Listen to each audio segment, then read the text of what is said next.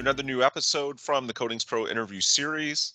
My name is Ben Dubose, host. This is another episode in our member profile series, spotlighting longtime members of NACE International or SSPC, the Society for Protective Coatings, and of course now the newly merged organization known as AMP, the Association for Materials Protection and Performance. Today we've got a great guest, Brad Wilder of Intech Contracting. Brad is big in the bridge painting industry with Intech, but he's also big with AMP, where he chairs multiple committees, very involved both from an industry level, of course, with his day job, and on an association level with what he's doing for AMP in his spare time. Brad, thanks for joining the podcast. How are you? Yeah, thanks for having me. Doing great. Yeah, and I think a good place to start, of course, I introduced um, you and your company just to give a little bit of background, but I'm sure you can do it a lot better than I can. So, for anyone that doesn't know you, just um, tell our audience some of your career highlights and the path that led you to Intech, and of course, what you're doing at Intech these days. Yeah, so I think a lot of people come on the podcast here and they talk about growing up in the business.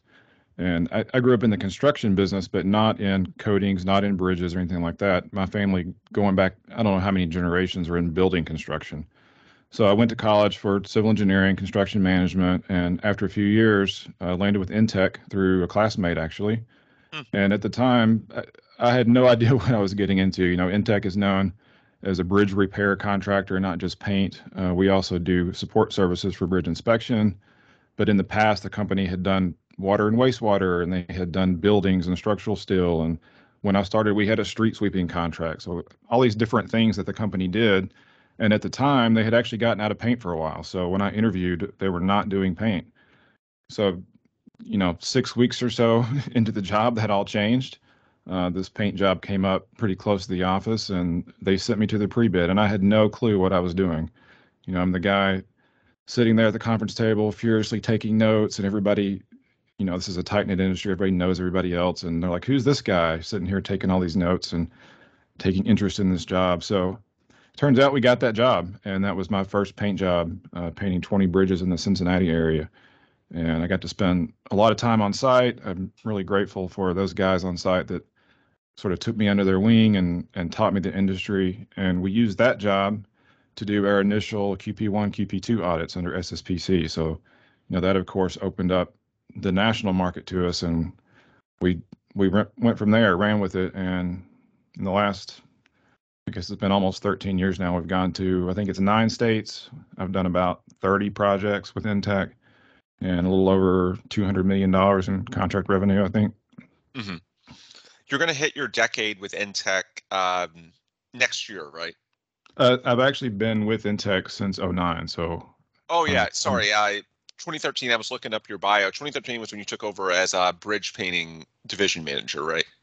Right. That's when uh, we started to get a little bigger, started to add some staff. So my uh, my responsibilities expanded gotcha. from there. So yeah, so it's been 13, 14 years since you joined Intech. How have the technologies and you know, I suppose from your perspective as a services provider, uh, the services themselves, the techniques evolved over that time. What are some things that you can do now in 2022 that um, that maybe you couldn't or maybe it's a regulatory trend and so you didn't do it a certain way in 2009 2010 what's right. different for you these days with your job? So I, actually i saw your story this morning about drones in the may issue. And uh, yeah i wish i could talk about robots and drones and all that those cool toys but i don't right. have expertise in that. But i think one area of technology it's not as flashy but has huge potential is getting quality timely data from the field. Um, you had I know Ross Boyd from TrueQC on. You've had uh, Joe Walker from Elcometer talking about you know innovations in QC instruments. When I started, everything was on paper. You know, you would write everything down. It would go to the folder. Even the instruments that would output data, what do we do with them? We print it out and put it in the folder. Mm-hmm. And you know, getting information about what's going on on the job, it might be days later until you get that information. So now we've got apps, we've got better cameras, we've got better instruments and I think it's going to be really useful to our QC efforts in particular to be able to see this data in as near real time as we can. You know, I think there's a, a paradigm in this industry of inspection driven quality control where you go in after, you do the work, The QC comes in to inspect. Everybody stops to wait. You do some rework. Maybe you do another inspection. Maybe you do a QA inspection. And it all kind of becomes very inefficient. There's a lot of standing around and waiting. Mhm. And a lot of industries have abandoned that already. You know, manufacturing QC is a process control. You're you're controlling the work so that you get a good result before it's ever inspected. And I, I think there's a lot of opportunity in industry to move that direction to where we're using the data in real time to control the process so we never have defects in the end that have to be corrected. So, you know, as far as regulatory changes, uh, we definitely are seeing um, more worker safety, environmental regulations. Um, you know, there's a lot of talk about OSHA ratcheting down the allowable blood lead concentrations for Mhm. lead abatement workers. So, you know, maybe that's where we see the robots come in. Maybe a few years from now, the blasters, instead of holding a nozzle, they're going to be holding the remote control that controls the robot that's holding the nozzle. You mentioned SSPC and NACE and AMP already.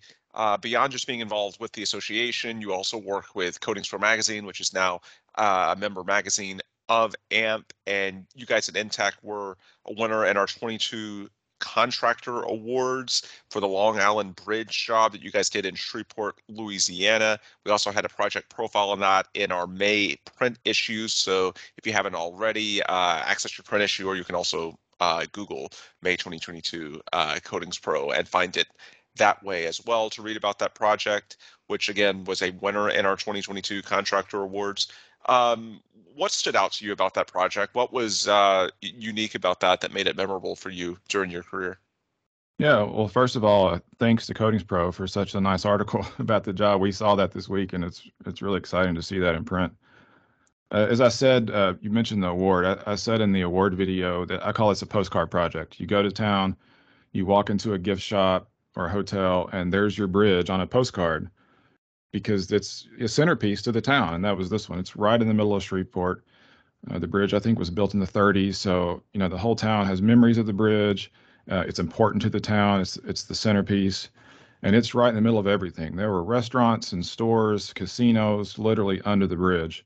So it, it was a challenge. It was a challenge to, you know, make sure containments were tight, to not make a mess and not break anything, but also just to work with everything that's going on going on under the bridge, all the hubbub and the events and people coming and going, particularly on the weekends and at nights. And it, it was a challenge, but in the end, because it is a centerpiece bridge, it's really rewarding to see it done. You know, this this bridge hadn't been painted since the early '80s, and it really needed it. And I think it it's better protected for one, but it, it's it looks nice. It's um, something the community can be proud of.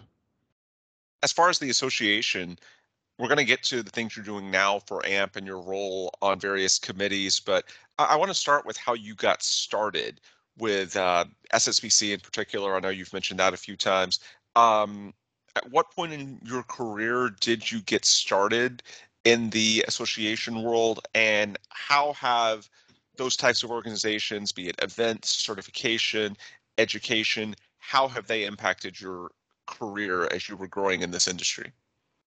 Yeah, it's it's been a long sort of snowballing process for me. So I actually joined both organizations very early in my career. I joined NACE. Uh, the company put me through the first level of coatings inspector program Mhm. my first year. So I joined NACE at that time. And then we were also trying to get our SSPC uh, QP certifications, which we're now calling accreditations, company accreditations in AMP. So I joined SSPC uh, to go through that process. But I was a lurker for a long time. I mean, I would go to the trainings, I would maybe walk the expo floor. I didn't get involved in anything other than that. I didn't do committees, anything like that.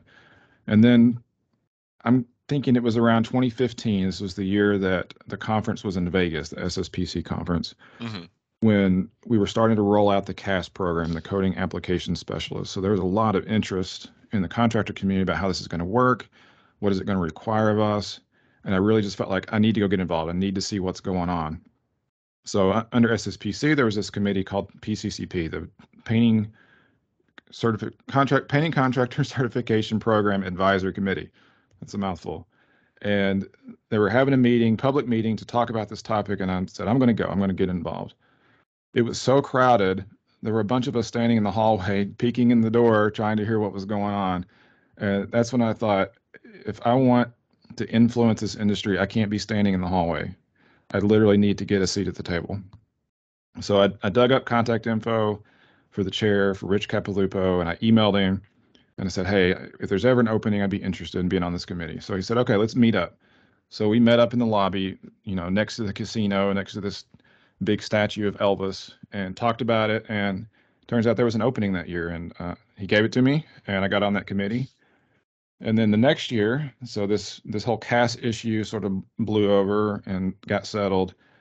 The next year, an issue came up about subcontracting rules in QP1 and QP2, and the the PCCP. This was my my first meeting on the committee. Uh, yeah. PCCP decided that this issue could not be solved in an advisory committee. It needed to go to the standards. So the, the QP programs are built on a consensus standard document that's published. That committee is normally not always open. It's usually every five years it opens up. And the, the PCCP committee requested that the standard be opened so that we could address the subcontracting issue in the standard. And I put in my name uh, to chair that committee. And for whatever reason, the board chose me to chair that committee, and it was uh, exciting and a little terrifying, but uh, we got it done. It took a couple years, and we revised that QP1 standard and published it uh, about a year before the merger. Fast so, forward to today, what are the committees that you're doing right now? I know you've been talking about committees the last few minutes and explaining sort of their role in your development with the associations. What are you doing moving forward, and why are those such a good use of your time? Because clearly, it's not your day job. Your day job is with Intech. So, I right. guess number one, what are you going to be doing the next few months, and secondly, why is it so important to you? Yeah, so I, I, have two, I guess, major roles now in AMP. I was not super involved in the transition for one. We got that QP1 document published, and I needed a break. I told people I was retired gotcha. from standards development for a while. So I, the the transition happened. You know, I, I stayed, you know, on the fringes, watching what was going on, and then um, I was asked to chair what, what is now a standing standards committee, SC25, which oversees all of the QP documents. So it, it was important to me that there be continuity. I mean, we all want to make this merger work. We don't want everything to be starting from scratch. So because I had been so involved before, I said, sure, I'll do it. And, you know, I want to make sure that we're not starting everything off with new people who don't sort of understand the nuances and, you know, the politics, to be honest, of how these things were done in the past. And then I also, um, we have these new in the merged organization, what they call program committees and I put my name in to be on a, a couple of program committees. You can only do one. And uh, one thing I, I did mention before is a few years into my career, I went to business school. I went back part time and got my MBA. And so, you know, I have some some financial knowledge. And one of the committees I put in to be considered for was the Finance and Audit Committee, which works pretty closely with the boards. So I, I was put on that committee. And a few months in, the chair of that committee decided he was ready to retire.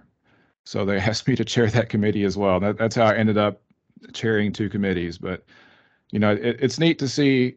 On one hand, I'm on the standard side. I'm on the the technical side of the organization. You know, the the accreditation side of the organization. On the other hand, I'm getting to work with the staff leadership, the boards to make the financial decisions and you know do a lot of the things that are still going on to make this merger work.